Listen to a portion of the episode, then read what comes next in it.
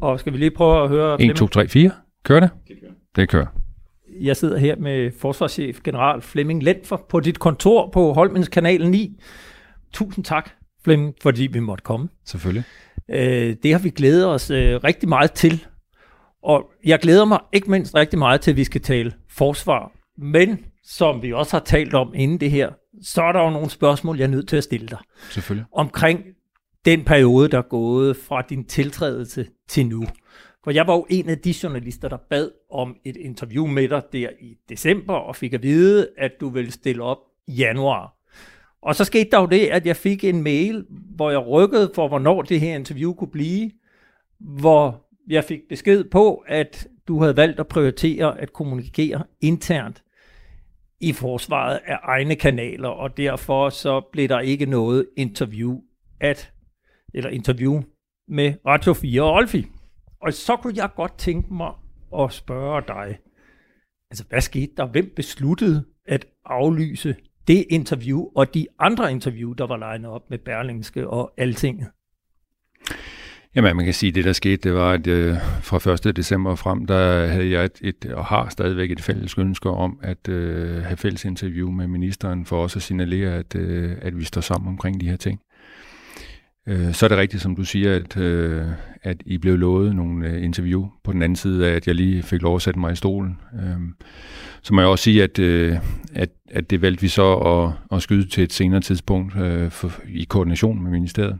Det vil jeg gerne sige. Øh, jo også fordi, at debatten omkring min person, ikke så meget Flemming, men i virkeligheden mit embede og forsvarschefsposten, synes jeg også var en politisk debat, som, øh, som jeg virkelig ikke har rigtig meget at bidrage til. Men nu er vi her, hvor vi er i dag, og jeg tager gerne en interview øh, med, med alle dem, der har lyst til at, øh, at tale med mig.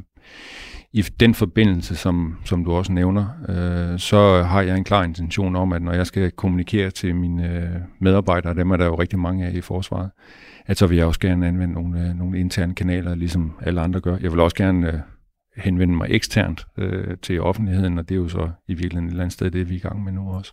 Vi havde jo bedt om helt almindelige tiltrædelsesinterview, som ja. alle andre medier har gjort. Det er stort set samtlige dine forgængere. Mm-hmm. Hvad er det politiske i et tiltrædelsesinterview? Uh, jo ikke andet end, at uh, de spørgsmål, som bliver stillet, er jo uh, politisk karakter om om øh, hvordan mit forhold er til ministeren, og om øh, øh vi nu kan finde ud af samarbejde, og øh, hvordan er det i forhold til dine forgængere, og alt det der har jeg egentlig ikke øh, det store behov for at kommentere på andet, end jeg kan konstatere, at jeg har et super godt samarbejde med ministeren og, og ledelsen i Forsvarsministeriet. Det, det kan jo godt øh, lyde lidt som forlængelse af den debat, der har været, at det måske i virkeligheden er ministeren, der har behov for, at du ikke er for, for offentlig. Kan du helt af, afvise det? Det kan jeg i hvert fald sige med sikkerhed nu, at øh, det er et stærkt ønske fra ministeren, og det tror jeg også er, er meldt ud, at, øh, at øh, man gerne ser, at forsvarskommandoen og forsvarschefen og de andre chefer i forsvaret selvfølgelig aktivt kommunikerer om, om de ting, der nu foregår i forsvaret. Skal du bede om lov, når Nej. du stiller op til sådan et interview her? Nej. Det skal du ikke? Og, ikke i forhold til det her. Så du har heller ikke skulle spørge om lov til at stille op til det her interview? Nej. Okay. Og jeg har fri rammer til at uh, tage interviewer, der kommer flere, og du er i sandhed den første. Det er vi meget taknemmelige for. Mm. Når du siger det, så er jeg nødt til lige at spørge dig, fordi der var jo en mail-korrespondence mellem mig og Susanne Lund omkring det her interview, altså hvor jeg fik agtindsigt øh, først i, hvad der var sket der 1. december, og, og hvor hun spørger om lov, altså hvor, hvor du giver udtryk for, at interviewet er gået godt, og så spørger Susanne Lund på dine vegne, lov i Forsvarsministeriet til, at du kan gå videre med interview. Og øh, det sidste spørgsmål, hun stiller her til, det er så til kommunikationschefen i Forsvarsministeriet, og det er Susanne Lund, der er din kommunikationschef. Hun skriver til kommunikationschefen derinde, det er forsvarschefens opfattelse, øh, at det er gået godt, og så spørger hun, vil du høre enten departementchefen eller forsvarsministeren? Det virker jo ikke som om, det er noget, du selv beslutter, men som noget, du spørger om lov til, om du kan få lov at stille op. Nej, jeg svarer ja eller nej til, om jeg skal spørge om lov til at stille op til det interview, vi to har i dag, så er det jo rigtigt. Når du spørger om, her? når du spørger om det, altså tilbage i skolen, ja, så er det ja. rigtigt, at der har været en kommunikation, hvad hedder noget, koordination hedder det, mellem, øh, mellem mig og ministeriet for at finde ud af, øh, hvad vi fælles øh, skulle stille op til, og hvad der var klogt, og hvad der ikke var klogt. Det er fuldstændig rigtigt. Et af de der spørgsmål, der har været op, inden vi nu går videre til noget andet, der kunne jeg godt lige tænke mig at spørge dig om det interview, som der har været meget debat om. Ritzau's interview med dig og ministeren på hendes kontor. Mm-hmm. Der har ministeren jo givet udtryk for, at den pågældende journalist skulle have sagt noget i retning med, luk dig gider jeg ikke høre på. Var det også noget, du hørte? Det har jeg ikke nogen bemærkninger til. Altså, hvordan ministeren udlægger det her, det bliver jeg nu til at spørge hende om. Min kommentar til det interview var, at jeg synes, at der var en journalist, som havde en rigtig god mulighed, øh, fire timer efter jeg var mødt ind som forsvarschef, til at stille mig nogle spørgsmål, og stille ministeren nogle spørgsmål i et fælles interview. Og øh, der må man selv oversætte, hvordan man synes, at man udnyttede den mulighed. Og nu skal vi nok gå videre. Jeg skal måske bare lige spørge til sidst. Hvor vigtigt synes det, synes du, det er, at du som forsvarschef selv kan gå ud og give interview og fortælle om, hvem du er og hvad du laver, uden at det skal koordineres eller godkendes af en minister? Jamen det synes jeg, det er væsentligt. Så lad os springe videre. Noget af debatten har jo handlet om din ministers italesættelse af dit embede. Altså om det er en styrelseschef eller en forsvarschef. Og hun har flere gange, det som jeg har i hvert fald noteret mig nærmest demonstrativt, kaldt dig en styrelseschef for forsvaret. Og nogle af dine forgængere, tidligere forsvarschefer, de var jo så ude at, øh, at gå i rette med hende og sige, de mente, at forsvarschefens rolle blev talt ned i stedet for op, og så opfordrede de samtidig til, at der blev genoprettet respekt omkring embedet. Det må vel et eller andet sted have gjort dig glad at få sådan en opbakning fra dine forgængere? Jo, men jeg vil bare sige, at jeg anser mig selv for at være forsvarschef. Jeg har også øh, rollen som styrelseschef og har pålagt alle de forvaltningsting, som alle mulige andre styrelseschefer i, øh, i det offentlige system er, er underlagt. Altså, jeg, jeg, jeg kan bare konstatere, at, øh, at der er, øh, eller i hvert fald noterer mig, at der har været en, en, øh, en politisk debat om forsvarschefsembedet, og den har jeg sådan set ikke haft øh, det store behov for at, øh, at, at deltage i. Jeg føler mig ikke på nogen måde, øh, hvad skal man sige, øh. Jeg, jeg tror, jeg er, er alle klar over, og jeg opfatter mig selv som værende forsvarschef at jeg gerne vil have ordentlighed i forvaltningen øh, og orden i puskassen i forhold til forvaltningslovgivningen og øh, omgangen med økonomistyring og alle de andre ting, som også følger med jobbet. Der ligger jeg fuldstændig på linje med ministeren, det vil hun også gerne. Så helt kort kan vi konstatere, at du er forsvarschef og ikke styrelseschef for forsvaret. Jeg, jeg, har, jeg har tre roller, så du, du har glemt en. Altså jeg er både kriger, jeg er virksomhedsleder, og så, øh, så har jeg også ansvaret for, for forvaltningen, og jeg skal også være diplomat. Og de forskellige roller har forskellige afskygninger, og dem skal jeg udfylde på en passende måde, og det er så min ambition. Nogle af de roller er mere offentlige end andre, og sådan, sådan er det. Hvis så vi kommer ind på personen Flemming Lentford, så kunne jeg godt tænke mig at stille dig nogle korte spørgsmål, som handler lidt om din baggrund og, mm. og hvem du er. Så hvor i landet kommer Flemming Lentford fra? Han kommer fra København oprindeligt. Hvor, hvor i København? I Ordrup. Nå. Og så har du boet i, bor, bor du i København, eller hvor bor du i dag? Nej, jeg bor, jeg har, jeg boet de første syv år i København, og så flyttede jeg til Tønder. Ja. Og der har jeg så boet i 10 år, indtil og med 3.G, øh, og så flyttede jeg tilbage til Københavnsområdet. Og har boet sådan mere eller mindre i København? Ligesom. Altså det er det, ja, det her, du har forskellige hjemme. steder, ja. ja. Kommer du ud af en militærfamilie? Ikke så vidt jeg ved. Kan man kalde dig mønsterbryder? det ved jeg ikke, om man kan. Hvad spiser du til morgenmad? Havregryn. Er du øh, fysisk aktiv? Ja, jeg, jeg holder af at cykle. Ja. Øh, og holder af at, at motionere. Er det så landevej? Eller? Det er landevej. Det er landevej. Ikke ja. noget mountainbike eller gravel? Nej, det er, det er, det er primært landevej, og det er, øh, jeg skal ikke vinde cykelløb, så det er, det er motion, selvom det går i, i et okay tempo. Så jeg passer på mig selv. Og hvor er du med på et cykelhold? Eller nej, nej, det er, det er lidt for mig selv. Øh, så. Hvad bil kører forsvarschefen, når han er privat? Hvad for en bil han kører? Ja. Ja, han har et par biler stående hjemme i, uh, i garagen. Hvad, kan, vi, er- kan vi sige model? Ja, af tysk herkomst, så får du ikke ret meget mere. Nå, så kan vi gætte her. Ja.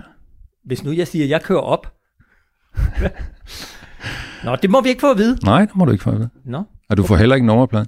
Nej, det, det vil jeg heller ikke, men, men det, er jo, det siger trods alt noget om person, hvilket mærke man kører med. Vi, du er tysker i, i bil. Ja, hvert og jeg har haft franske biler, og jeg har haft japanske biler, og jeg har haft lidt af hvert. Okay. Øh, når du lytter til musik, hvad lytter du så til? Så lytter jeg til, til det, de fleste vil opfatte som gammel musik.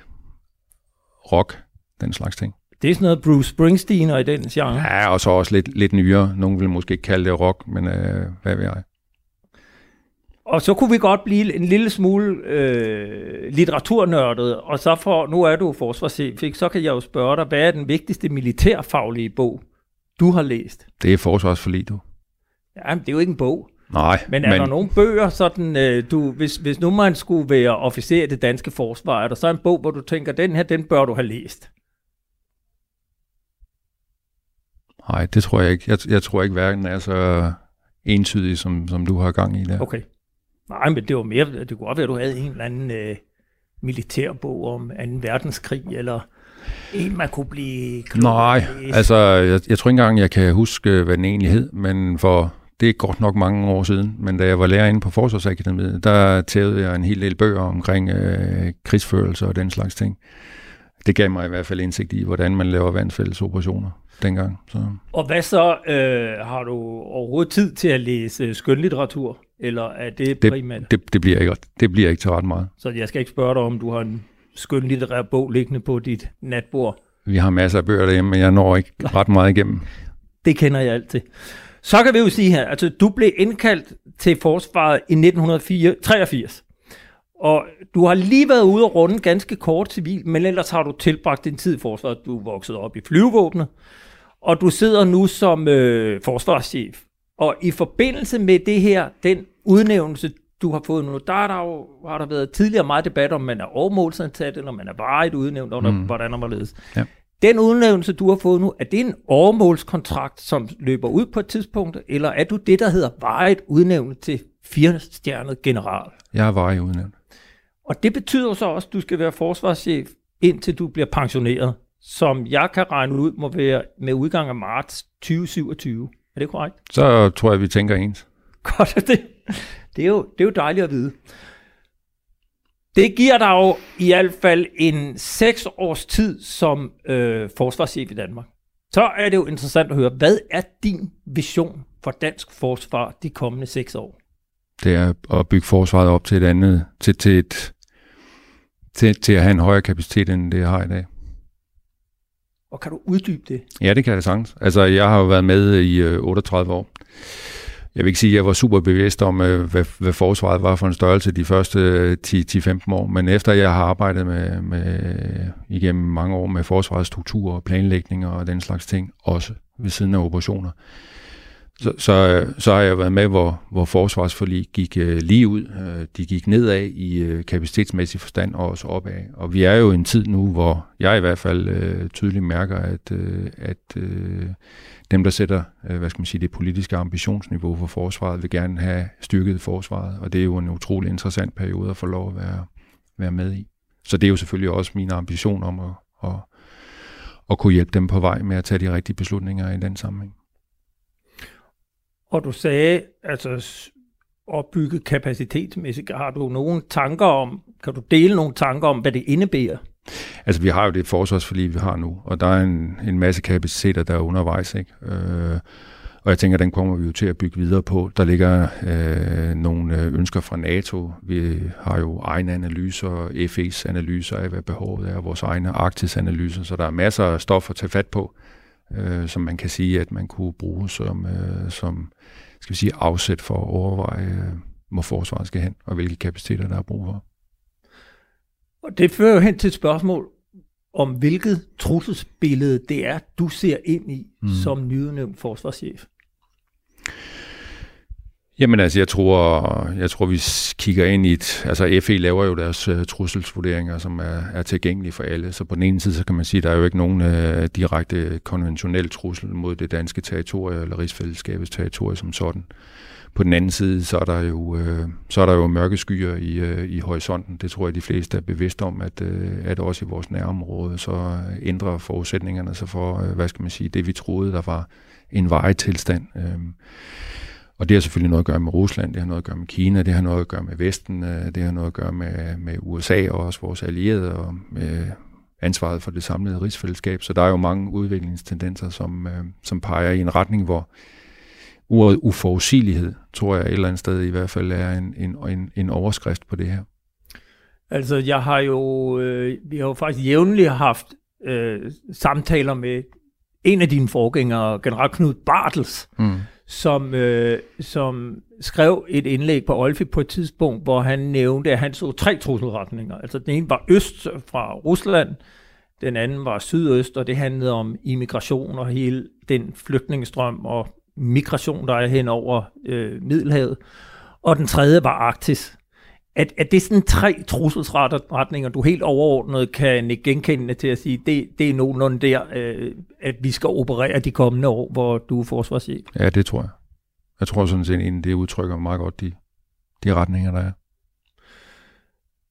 Hvis man læser forsvarsloven, så står der i paragraf 2, at forsvaret udgør et væsentligt sikkerhedspolitisk middel og har til formål at hæve det Danmarks suverænitet og sikre landets fortsatte eksistens.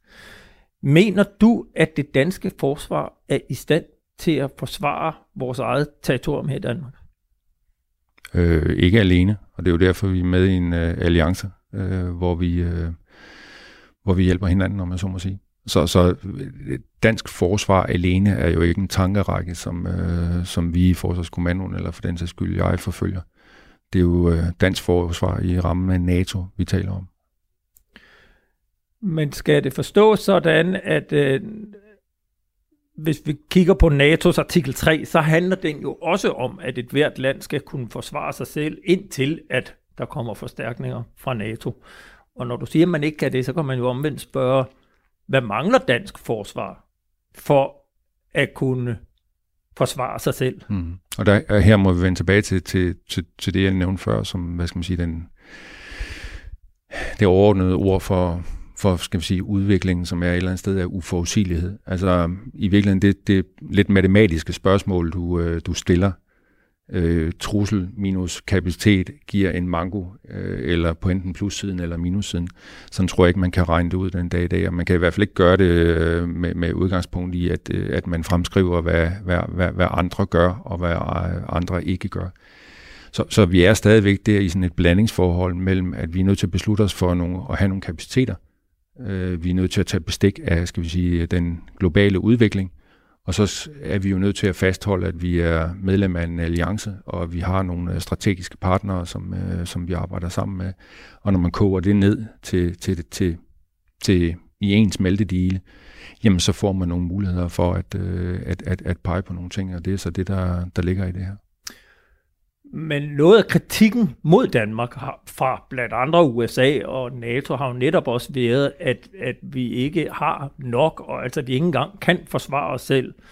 Øh, mener du ikke, at, øh, at det er noget, vi bør kunne? Altså mener du, det er nok, at vi er en del af alliancen, så, fordi det betyder, at hvis der kommer en trussel mod Danmark, så er det NATO, der skal komme os til hjælp. Altså, og du sagt på en anden måde, skal vi ikke kunne forsvare os selv?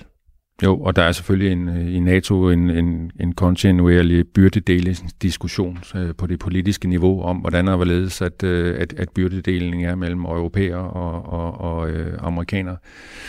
Og den kender du lige så godt som jeg. Og, og, og selvfølgelig er Danmark en, øh, en, en, en brik i, øh, i, i den debat. Øh, men det er jo på et politisk niveau. Så altså, jeg vil også bare sige sådan, og tørt konstatere, at, at, at ambitionsniveauet for, hvad dansk forsvar skal kunne, er først som sidst en politisk afvejning. Øh, og den, øh, det, det, det er sådan, det er.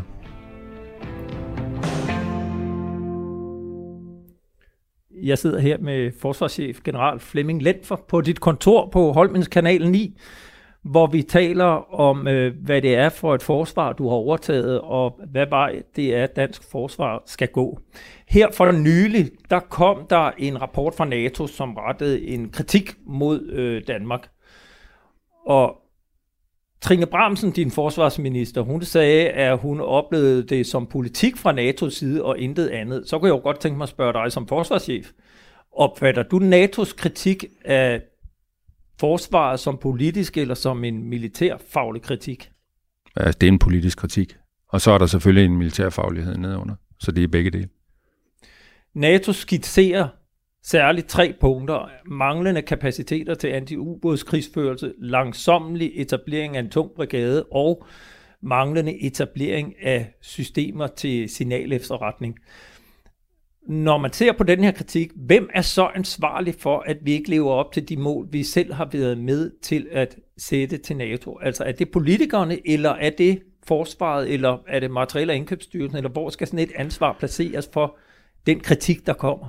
Altså jeg, altså, jeg, jeg oplever det ikke sådan, at der er behov for at placere det ansvar i den her sammenhæng. Jeg, jeg kan også bare konstatere, at når nogen taler om forsinkelser i den her sammenhæng, så har øh, NATO øh, på den måde, som man laver forsvarsplanlægning på, nogle ambitioner og nogle øh, tidspunkter og nogle timelines, og vi andre arbejder så på at, øh, hvad skal man sige, anskaffe øh, Grejt, for eksempel Seahawk-helikopteren, og der er vi afhængige af produktionslinjer, som nu i den her sammenhæng blandt andet er i USA, øh, og, der, og der må man hoppe ombord på produktionslinjer, når der er mulighed for det, øh, og så får man tingene efter en øh, 3-4 år, og så skal man træne et par år før, at, øh, at de bliver fuldt operative. Og derfor er det typisk sådan, at når vi skal opbygge øh, kapaciteter, som i hvert fald indeholder væsentlige dele af materiel, øh, som er materieltunge på en eller anden måde, så taler vi om en implementeringsperiode i bedste fald på en 6-7 år. Øh, og det, det, det skal man bare have med ombord, når det er, at man, øh, at man beslutter sig for ting. Og sådan vil det også være med det, øh, den Arktispakke, som vi lige har øh, øh, forhandlet på plads, og som, øh, som blev besluttet og, og, og hvad skal man sige, offentliggjort i øh, sidste uge. At nogle af de store, tunge materielle investeringer, der er der, det kommer til at tage en overrække, før vi ser dem i, øh, i virkelighedens verden. Og, og det er sådan, det er. Så kan man diskutere, om man synes noget kommer for sent, eller for hurtigt, eller for tidligt, eller for langsomt. Det er sådan set en, øh, en fin øh, og, og lødig debat. Jeg konstaterer bare, at det tager rigtig lang tid øh, og indføre, øh, hvad skal man sige, materielt tunge kapaciteter. Jeg vil gerne lidt vælge et af de andre kritikpunkter, som NATO kommer med.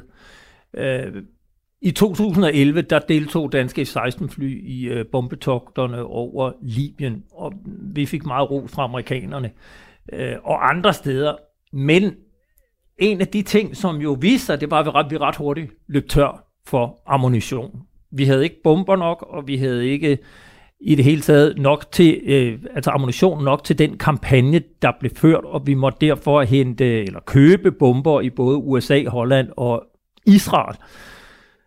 Og manglen på ammunition går igen i NATO's kritik om blandt andet søværnet, og omkring søværnet, der skriver de, at der mangler i lagerbeholdningen af kampgørende ammunition til maritim brug. Der står også om opbyggelsen af den hærens brigade.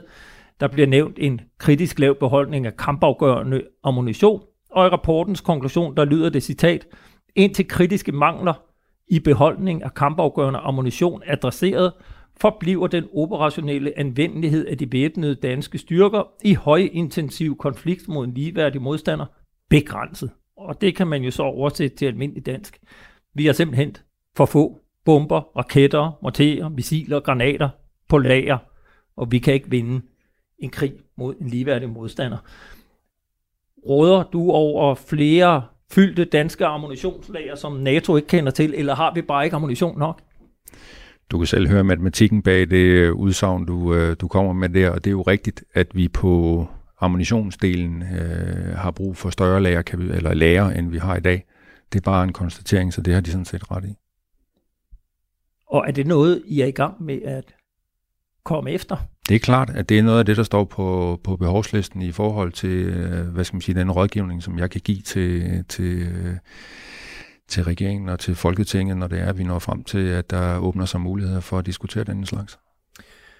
Nu, som du selv nævnte, er forsvaret i gang med at implementere det forsvarsforlig, som udløber i 2023. Og ifølge det, så bliver der i år tilført 1,9 milliarder, og næste år 2,8 milliarder, og så i 2022 4,8 milliarder. Vi ved nu, blandt andet fra kritikken fra NATO, at søværnets fregatter, øh, sonarer til søværnets fregatter, er forsinket. Så spørgsmålet er jo, om forsvaret kommer til at bruge alle de penge, som er allokeret i forliget, eller vil mange af pengene i sidste ende slet ikke nå at blive brugt inden udgangen af 2023? Men sådan er det. Fordi der er nemlig ting, som man så ikke helt har forstået omkring de her ting. Det er nemlig sådan, at øh, i særlig grad på materielområdet, men for den så skulle også på byggeområdet, der er man cirka et halvt forlig bagefter.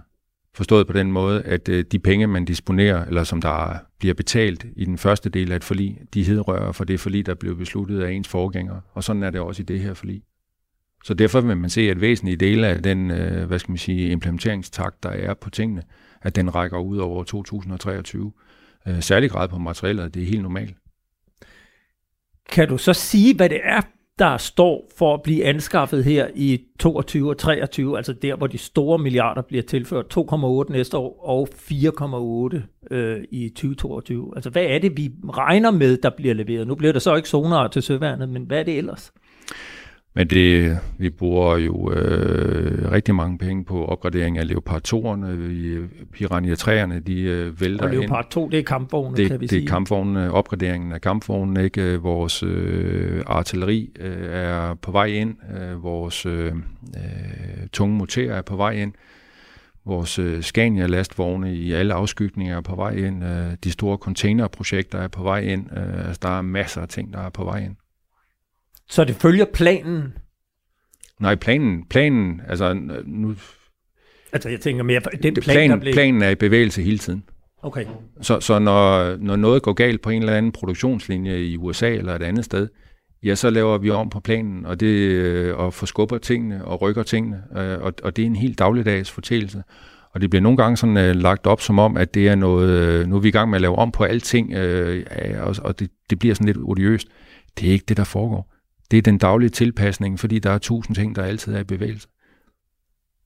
Øh, du taler om planen, og NATO kritiserer lige præcis Danmark for mangel på planlægning. Altså blandt andet lyder det, at vi stadig ikke har øh, planlagt anskaffelsen af noget som øh, det, man kalder Infantry Fighting Vehicles. Jeg går ud fra, at det kan vi sammenligne med IKK. Det er eller IKK'erne, infanterikampkøretøjer. Ja. Danmark har lovet, at vi skal have en mild tung brigade klar i 2023 og en tung brigade i 2030, og hvor NATO så siger, at I har slet ikke planer for, hvordan I kommer hen til at have en tung brigade i 2030, for vi ser ingen planer for anskaffelsen af IKK og infanterikampkøretøjer. Hvem er ansvarlig for det? Er det politikerne, eller er det forsvaret, der ikke gør politikerne opmærksom på, at vi skal i gang med den langtidsplanlægning nu? Eller hvor ligger ansvaret for det her? Men Petersen, fungerer det slet ikke? Det fungerer på den måde, at det vi har i materielkapacitetsplanen, ud over indeværende forlig, det er de ting, hvor vi skal erstatningsanskaffe de ting, vi har i forvejen. Så i planen, langt ude i planen, ligger der for eksempel erstatningsanskaffelse af vores TT-skibe, der er nu. Men nye beslutninger om nye kapaciteter, som politikerne end ikke har taget endnu, dem lægger vi jo ikke ind i planerne. Så nej, og så, så, så, så, det vel så, så, så siger du så, egentlig også, det er politikerne. Men nej, har I så nej, været... nej, nej, nej, det, det siger jeg ikke. Jeg siger, at rytmen i det her er, at hvis øh, Danmark på et tidspunkt måtte anerkende, og det ved jeg ikke, om vi kommer til at gøre, at vi ønsker at gå i retning af en tung brigade, som skal være klar i 2032. Nu tager vi bare det som en, en, et, et, et, et, et tankeeksperiment. Så kræver det jo, at øh, politikerne på bagsiden af indeværende forlig, som går til og med 2023, og hvor forhandlingerne om noget nyt, i de fald man overhovedet gerne vil have et forlig efter det her, slet ikke er startet endnu, så kræver det jo, at det bliver lagt på bordet foran politikerne på det tidspunkt, og de får en chance for at forholde sig til det. Men så siger så, du også lidt, så, at, at, at, den, så, at så, det NATO skriver om en tung brigade 2030, det er ikke besluttet? Nej, man kan jo ikke foruddiskontere politiske beslutninger. Man kan planlægge alt muligt, men man kan jo ikke foruddiskontere politiske beslutninger. Og ambitionsniveauet for dansk forsvar, herunder økonomi, er et øh, fuldstændig, øh, som jeg sagde tidligere, først og sidst øh, og endeligt et, øh, et politisk ansvar. Og selvfølgelig har jeg da en ambition om, bag de lukkede døre, at få lejlighed til at øh, give politikerne en militærfaglig rådgivning om, hvad der kunne være klogt og hvad der ikke kunne være klogt. Men det er noget, der sker øh, bag lukkede døre, og det er helt normalt, at det er sådan, det foregår. Og det fører mig jo hen til lige de sidste par spørgsmål om det her med åbenhed og debat, hmm. som jeg også spurgte ministeren om. For jeg tror, der er mange, der synes, at det er både interessant og vigtigt, det du sidder og siger. Altså, at vi kan høre både, hvordan tingene foregår, men at man også kan diskutere åbent og offentligt, hvad er det egentlig, det danske forsvar har brug for. Og jeg vil tillade mig at stille det samme spørgsmål til dig, som jeg stillede til Trine Bramsen, forsvarsminister, nemlig at spørge, hvad vil du gøre for at sikre en åben debat frem mod det kommende forsvarsforlig? Jeg kan i hvert fald love dig, at jeg kommer ikke til at være med til at fremprovokere en debat, som prøver at tage forskud på, øh, hvad skal man sige, øh, politiske beslutninger. Altså det her, det foregår på den måde, at når, øh, hvad skal man sige, politikerne er klar til at diskutere et forsvarsforlig, ligesom alle andre typer af forlig på statens område, så skal jeg nok være der, og jeg skal nok være forberedt og være vaks ved haveloven. Men det bliver ikke sådan, og kan ikke være sådan, øh, fordi det er ikke sådan, at vores øh statsadministration og vores ministerstyre fungerer at, øh, at, at forsvarschefen har en, øh, kører en selvstændig forsvarspolitik øh, i det offentlige rum. Sådan, sådan er det bare ikke. Det tror jeg nu heller ikke, der er nogen, der forventer af dig. Men øh, det her med at komme med analyser af, hvad det er for et forsvar, vi har. Vi har jo selv interviewet den norske forsvarschef, som jo får opdrag af politikerne i Norge til at komme med fire scenarier for, hvordan trusselsbillede kan udvikle sig, og på baggrund af de fire scenarier, så lave fire forslag til, hvordan forsvaret kan indrette sig, og så har man en offentlig debat, hvorefter politikerne går sammen og vælger, hvad man så indgår et forlig og beslutter sig for en af retningerne, og så indretter man forsvaret derefter. Din egen minister, hun har sagt, at hun vil rigtig gerne have en debat som i Norge. Men hun mener ikke, at vi er modne til den debat, blandt andet på baggrund af de medier, som man har i Danmark så kunne jeg jo spørge dig, er du moden til sådan en debat? Ja, det, det, det ved jeg ikke, om jeg kan svare på.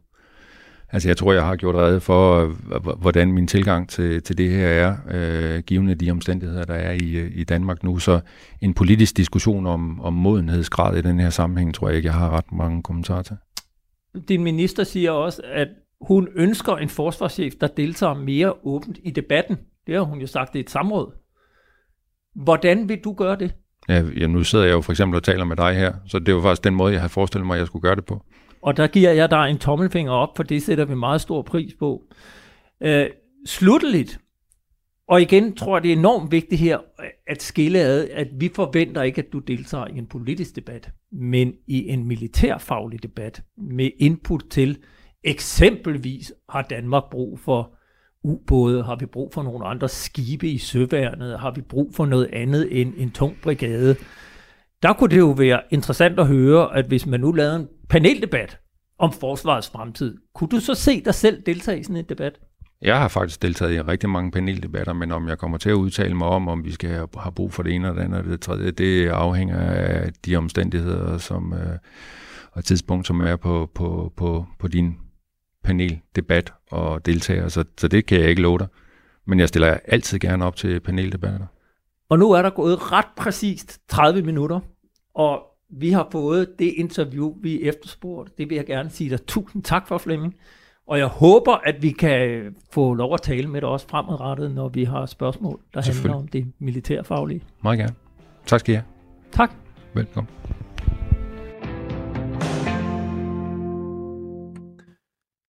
Således altså forsvarschef Flemming Lentfor. Nu skal vi videre til en anden debat, som er opstået på baggrund af den oprindelige debat om forsvarsministerens stramt styrede kommunikation, indirekte mundkurv til forsvarschefen og i talesættelsen af forsvarschefen som styrelseschef for forsvaret. I sidste uge skrev formændene for en række foreninger og faglige organisationer på forsvarets område et debatindlæg med en meget direkte advarsel til forsvarsminister Trine Bramsen om at lægge stilen om. Hvis ikke, skrev formændene i læserbrevet, som kunne læses i Berlingske, kunne det gå ud over både forsvarets opgaveløsning og evnen til at fastholde og rekruttere.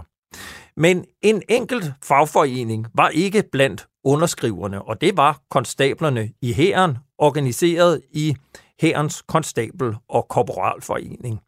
Jeg kan nu byde velkommen til Tom Blok. Du er formand for HKKF, og kan du ikke indledningsvis forklare, hvad var årsagen til, at du ikke ville skrive under på debatindlægget med de øvrige formænd? Jamen, det, det kan jeg godt, men nu er det jo ikke kun øh, mig alene, der ikke vil skrive under. Det var sådan set øh, HKKF, øh, der ikke ville skrive øh, under på det, og det skyldes simpelthen, at vi ikke er, vi ikke er enige i, og vi ikke kan genkende øh, hele den kritik, der er der i. Så for os, der er det egentlig bare en, en ikke-sag, der egentlig skygger over de reelle udfordringer, øh, der ligger i, i forsvaret, og som vi mener burde have, have meget øh, større, øh, man burde have meget større fokus på, øh, og arbejde mere intens for at få gjort noget ved. Fordi det er de reelle udfordringer, som der faktisk også kan have en indflydelse på forsvarets operative evner i forhold til beredskaber og indsættelser. Men hvis vi nu ser på, hvad det rent faktisk var, de kritiserede, øh, hvad, hvad specifikt var det så, du ikke var enig i? Jeg kan jo tage en, et enkelt citat her fra formændenes øh, debattenæg i Berlingske, hvor de skriver, at det er meget muligt, at forsvarsministeren på ingen måde kan genkende, at der skulle være en dårlig stemning på forsvarsområdet, men det kan vi, der er i daglig kontakt med vores medlemmer, desværre. Er det en kritik, du kan, du kan genkende? Jamen, vi skal også i kontakt med vores medlemmer, øh, tit og ofte og dagligt, øh, og, og der får vi jo netop at vide, hvad det er, øh, der, der er problematisk for dem. Og jeg må bare sige, at deres største fokus, den ligger altså på fastholdelse, rekruttering, seniorpolitik, facility management, øh, det har vi jo diskuteret før, Peter, Ja, med, og, og facility management skal, skal, skal vi lige nævne. Det er jo så aftalen med ISS, og hvor man ikke kan få ja, ja. nok og ordentlig mad på kasernerne, kan ikke få gjort rent og alt det her. Ja, og så egentlig også, øh, når vi taler ytringsfrihed, men der, der ser vi det i, en, i et større perspektiv, hvor vi måske skulle debattere det, øh, fordi vi egentlig ser, at det måske er en udfordring, der ligger... Øh, men, men hvis vi så vender tilbage bare til det helt konkrete, altså at forsvarsministeren kan på ingen måde genkende, at der skulle være en dårlig stemning på forsvarsområdet. Er, er det, det lyder lidt som om, at det er der, du mener bare det på nogle andre øh, forhold.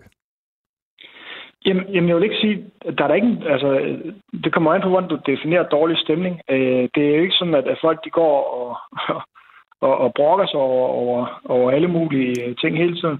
Det vi, vi egentlig bare er bekymret for derude, det er sådan set, jamen, hvorfor har vi ikke alle de kollegaer, vi skal have, øh, som da, vi måske ikke skulle stå i beredskab hele tiden.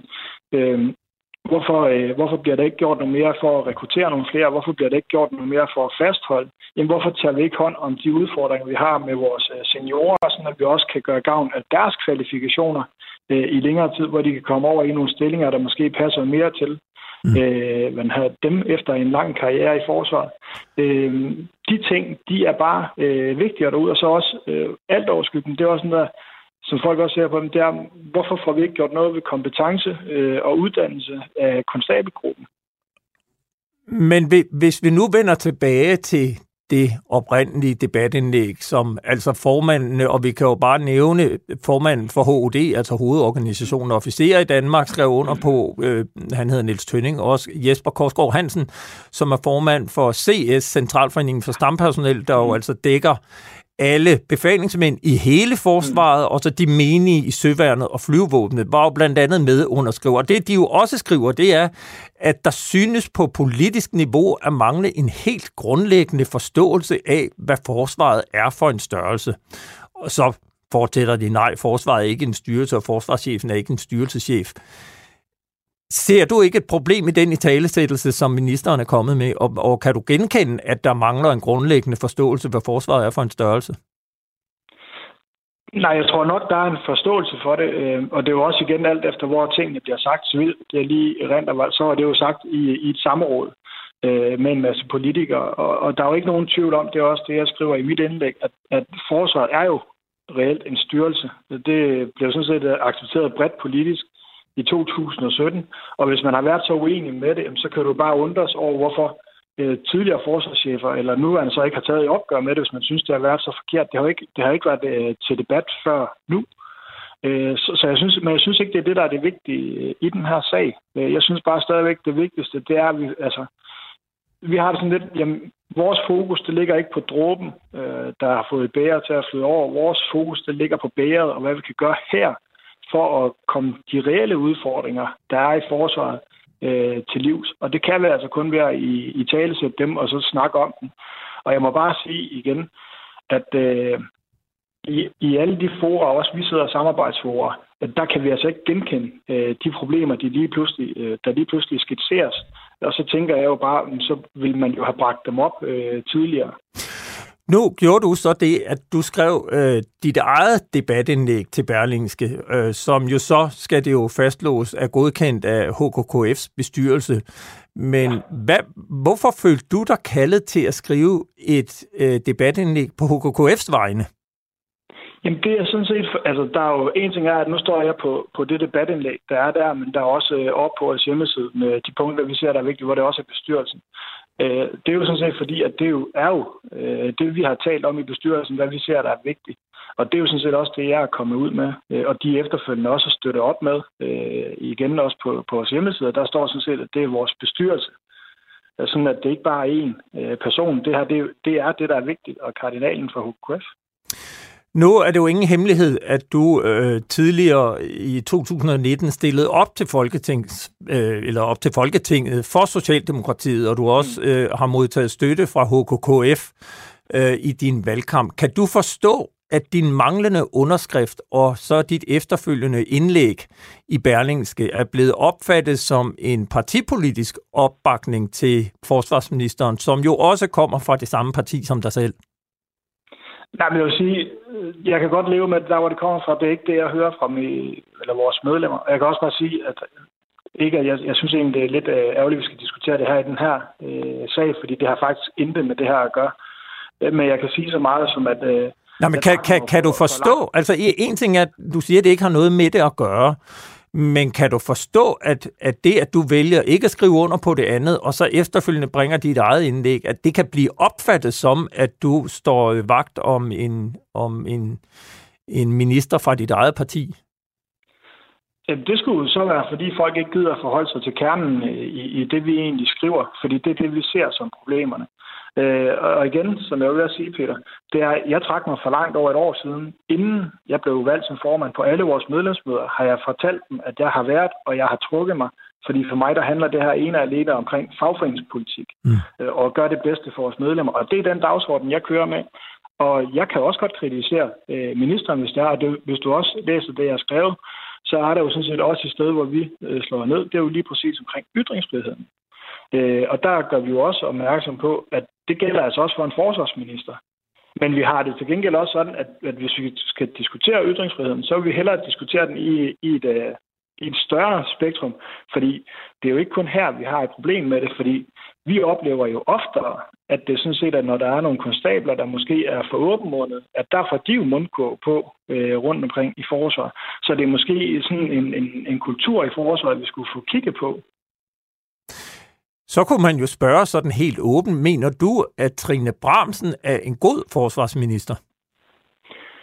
Jeg vil sige, at vi har oplevet, og det tror jeg også godt, de to andre organisationer, de vil kunne genkende til. Det er i hvert fald, nu, nu det, kan, det kan jeg sige ud fra, øh, nu, har, nu står vi jo ikke alene i, i HKF, men jeg har jo været tilbage og spørge i OAO, øh, offentlig ansatsorganisation, med dem vi også har i de civile organisationer og alt muligt andet. Øh, og alle kan sådan set ikke genkende til, at vi faktisk har en minister, der lige nu øh, har ragt ud øh, til de faglige organisationer, os alle sammen, hvor hun holder flere møder med, og er mere interesseret i at høre, hvad det egentlig er, at de faglige organisationer de har. Og det er derfor, at, at jeg også igen står lidt udforstående over for, jamen, hvordan det så har kunne komme så vidt, at man, man, øh, man lige pludselig øh, øh kommer til, til det, der nogle gange er sket her i, i sidste uge. Øh, fordi hvis man virkelig havde nogle store problemer, så tænker jeg, så havde vi jo løst dem øh, tidligere i vores samarbejdsfor, hvis man har haft men, men anerkender du ikke, at det bliver opfattet som et problem, at ministeren betinger sig at sidde med til et interview, med, hvor forsvarschefen skal møde pressen, og han aflyser en række andre interview. Altså det må vel betragtes som en temmelig stram styring af forsvarschefen, som, som ikke kan sammenlignes med tidligere øh, forsvarschefers mulighed for at tale frit. Jeg kan jo ikke gå ind i den konkrete sag, det ved du også. Jeg har ikke selv været der, og jeg kender ikke øh, præmisserne for det interview. Så, så det vil jeg gerne holde mig uden af eller ud af. Men, men der kan jeg jo bare sige igen, at for at vi har en god og åben forsvarsdebat herhjemme, jamen, så kræver det selvfølgelig også, at, at de militærfaglige personer selvfølgelig også har mulighed for at ytre sig øh, inden for rammerne af det, de kan sige øh, i debatten herhjemme. For det synes jeg sådan set er vigtigt i et demokrati. Det er også derfor, at vi faktisk har som punkt 6, i vores, øh, ud af de seks punkter, vi har, der er vigtige, der har vi også ytringsfriheden. Netop, at den er vigtig, men det er for os alle sammen, den er vigtig, så vi kan debattere og tale om øh, forsvar, fordi det synes jeg er vigtigt i et demokrati. Du skriver i øh, dit eget indlæg i Berlingske, og nu citerer jeg, Ønsket om politisk styring af forsvaret er helt legitimt i et demokrati og er blevet båret frem af brede politiske flertal, især som konsekvens af episoder, hvor selv- og egenrådigheden i forsvaret har givet anledning til problemer. Mener du, at den øgede politiske styring af forsvaret har været gavnlig for dine medlemmer? Jeg vil sige, at den øgede politiske styring, den er jo netop kommet af, at vi i vores øh, i tidligere tid har haft nogle, nogle, nogle desværre øh, store skandaler. Øh, så, så der kan man jo godt forstå det, at, at man selvfølgelig vil have styring på det øh, fra politisk side af, for det er der jo ikke nogen, der kan, der kan stå model til. Øh, og det kan skatteborgerne jo heller ikke, at, at øh, man ikke forvalter øh, de penge, man smider i forsvaret ordentligt. Så, så den del kan jeg som en øh, godt forstå. Jeg vil sige, jeg ved nu ikke, vi har da hverken vundet eller tabt på, at vi er blevet, som vi er. Øh, det, det synes jeg da ikke. Øh, der, der, altså, der er jo ikke nogen, der, der går ind og detaljstyrer forsvaret i, i dagligdagen.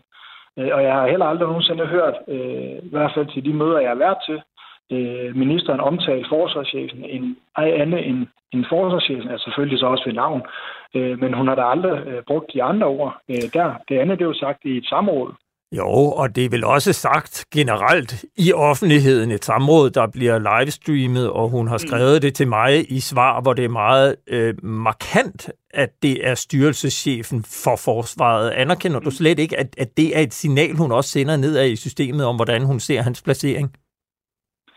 Jamen, jeg vil bare sige, altså for mig, der, der ændrer det ikke ved, at uh, forsvarschefen, han er forsvarschef. Uh, jeg har ikke lagt mere i det, i det, der er kommet ud derindefra, end det. Uh, det må jeg bare sige, Peter. Mm. Således altså Tom Blok, formand for Herrens Konstabel- og Korporalforening. Tusind tak, fordi du var med her i Frontlinjen på Radio 4.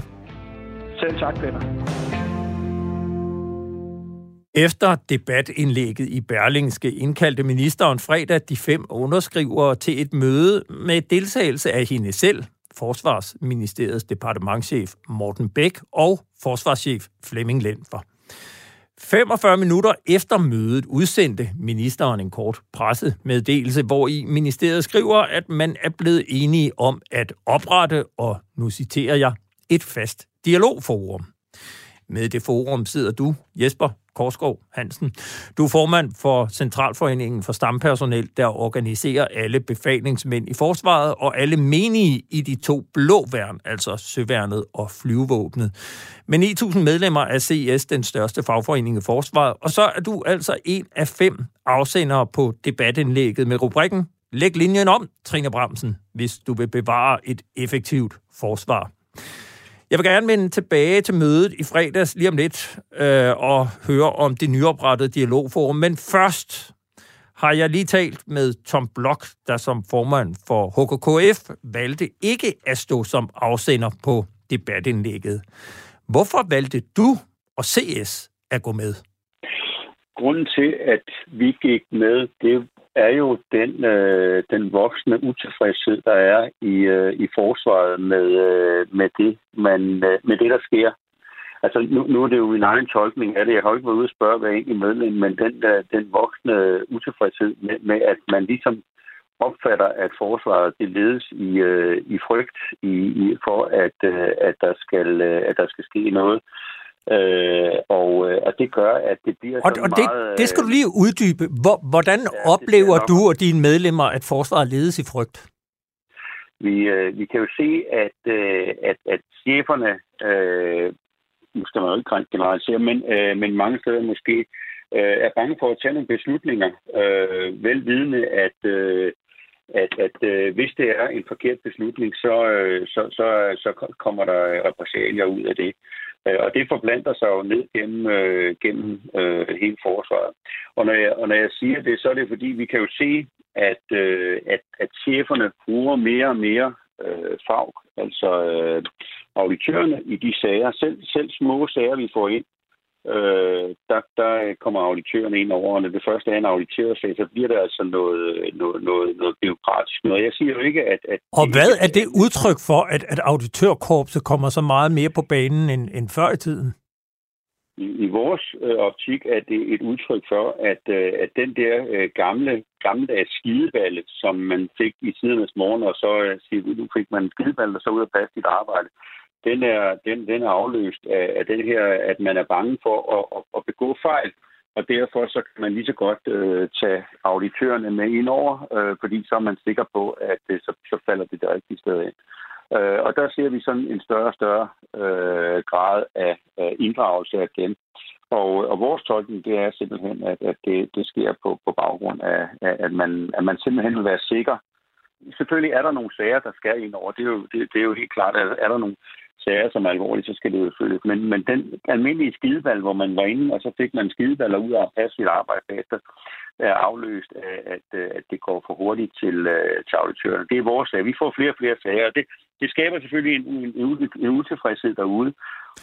I skriver også, at øh, altså denne her måde, som Forsvarsministeriet kommunikerer på, øh, kan udvikle sig til utryghed og mistillid, og reelt set, at det kan gøre det svært at løse opgaven. Hvad bygger I det på? det, jamen, det, er jo, det er jo svært at, at, at Peter, dykke ned i nogle, nogle, nogle sager, fordi så kommer vi ind på den utilfredshed, og det, vi mm. har talt med ministeren om for nylig, og det, det synes jeg ikke, jeg vil, jeg vil, jeg vil åbne op for uh, her. Uh, fordi det har vi, vi har jo haft en snak med ministeren, det ved du også godt i fredags, hvor vi ja. har, hvor vi har uh, hvor vi har taget nogle af de her ting op, uh, og, uh, og, og det, det tror jeg ikke, jeg vil, uh, jeg vil skide og at udfri det. Men så lad mig lige få dig til at uddybe. Du siger, at et af problemområderne, det er den måde, Forsvarsministeriet er organiseret på. Det har vi jo haft op flere gange her i frontlinjen. Altså, at diagrammet, kan man sige, i 2013 blev ændret, således at man har otte sidestillede styrelser direkte under Forsvarsministeriets departement, hvor forsvarschefen reelt set alene, alene er chef for øh, forsvarskommandoen, og det vil sige de operative styrker, så han skal opstille, uddanne og udsende soldater. Alt det andet, altså materiel, ejendom, personel, det ligger i separate styrelser. Hvad er problemet i den model set i forhold til dine medlemmer? Jamen, problemet i den model, det er jo, at øh, når mine medlemmer går til deres chefer derude, så har cheferne ikke beslutningskompetence i noget som helst, der handler om løn og ydelser, der handler om øh, indkvartering, der handler om... Altså, alt det er jo lagt ud til, til andre, og det giver jo bare et byråkrati, der går ind og øh, erstatter det, der var engang. Altså det, at chefen havde et enhedsansvar derude, hvor han sådan set kunne, øh, kunne øh, tage beslutninger, der ligger øh, inden for en bred række af, af områder. Der, der har været en masse problemer omkring øh, lønstyring. Der er også en masse problemer i forhold til at kunne øh, læse sin lønseddel, øh, arbejdstidsstyring og sådan noget i den retning der. Og det er jo noget, cheferne ikke har nogen øh, jordisk chance for at, øh, at have noget med at gøre, fordi det ligger et andet sted og at, det skaber bare nogle, nogle utilfredshed derude. Øh, Men kan, kan, kan du så ikke fortælle, fordi du er rigtigt, hvad du siger, at, at I havde et møde i fredags. Altså forsvarsministeren reagerede jo på jeres debatindlæg i Berlinske ved at invitere jer til et møde, hvor I kunne tale om tingene, og, og der er så aftalt et dialogforum. Kan du ikke bare ganske kort fortælle, Gik mødet øh, godt, og er du fortrøstningsfuld for, for det fremtidige samarbejde, og at, at hun også har lyttet og forstået den problematik, som I har skitseret? Fra vores side har det jo ikke været et spørgsmål om, om, øh, om, om forsvarsministeren skulle være den, det var, eller være en anden. Det, det, det, det forholder vi os sådan set ikke til. Øh, jeg synes, at det var øh, fornuftigt og positivt, at hun indkaldte til det øh, møde i fredags. Og jeg synes, vi havde et godt møde, hvor vi kunne komme af med nogle af de frustrationer, som vi havde, og som det øh, brev var et udtryk for. Og det er jo svært at sige om, om altså, vi kommer af med vores frustrationer, vi har talt med forsvarsministeren, og så må vi se, hvad, hvad, hvad, hvad, det, hvad der viser sig senere. Ja. Mere kan jeg jo ikke sige. Nej. Vi havde en god snak, og, og øh, altså, jeg tror nok, vi skal komme videre. Ved du hvad, jeg siger øh, tusind tak, fordi jeg måtte ringe til dig. Jesper Korsgaard Hansen, formand for Centralforeningen for Stampersonel i, i Forsvaret. Selv tak. Det var, hvad vi nåede i denne udgave af Frontlinjen. Jeppe Rets Husted sad i redigeringen og hjalp med at samle programmet.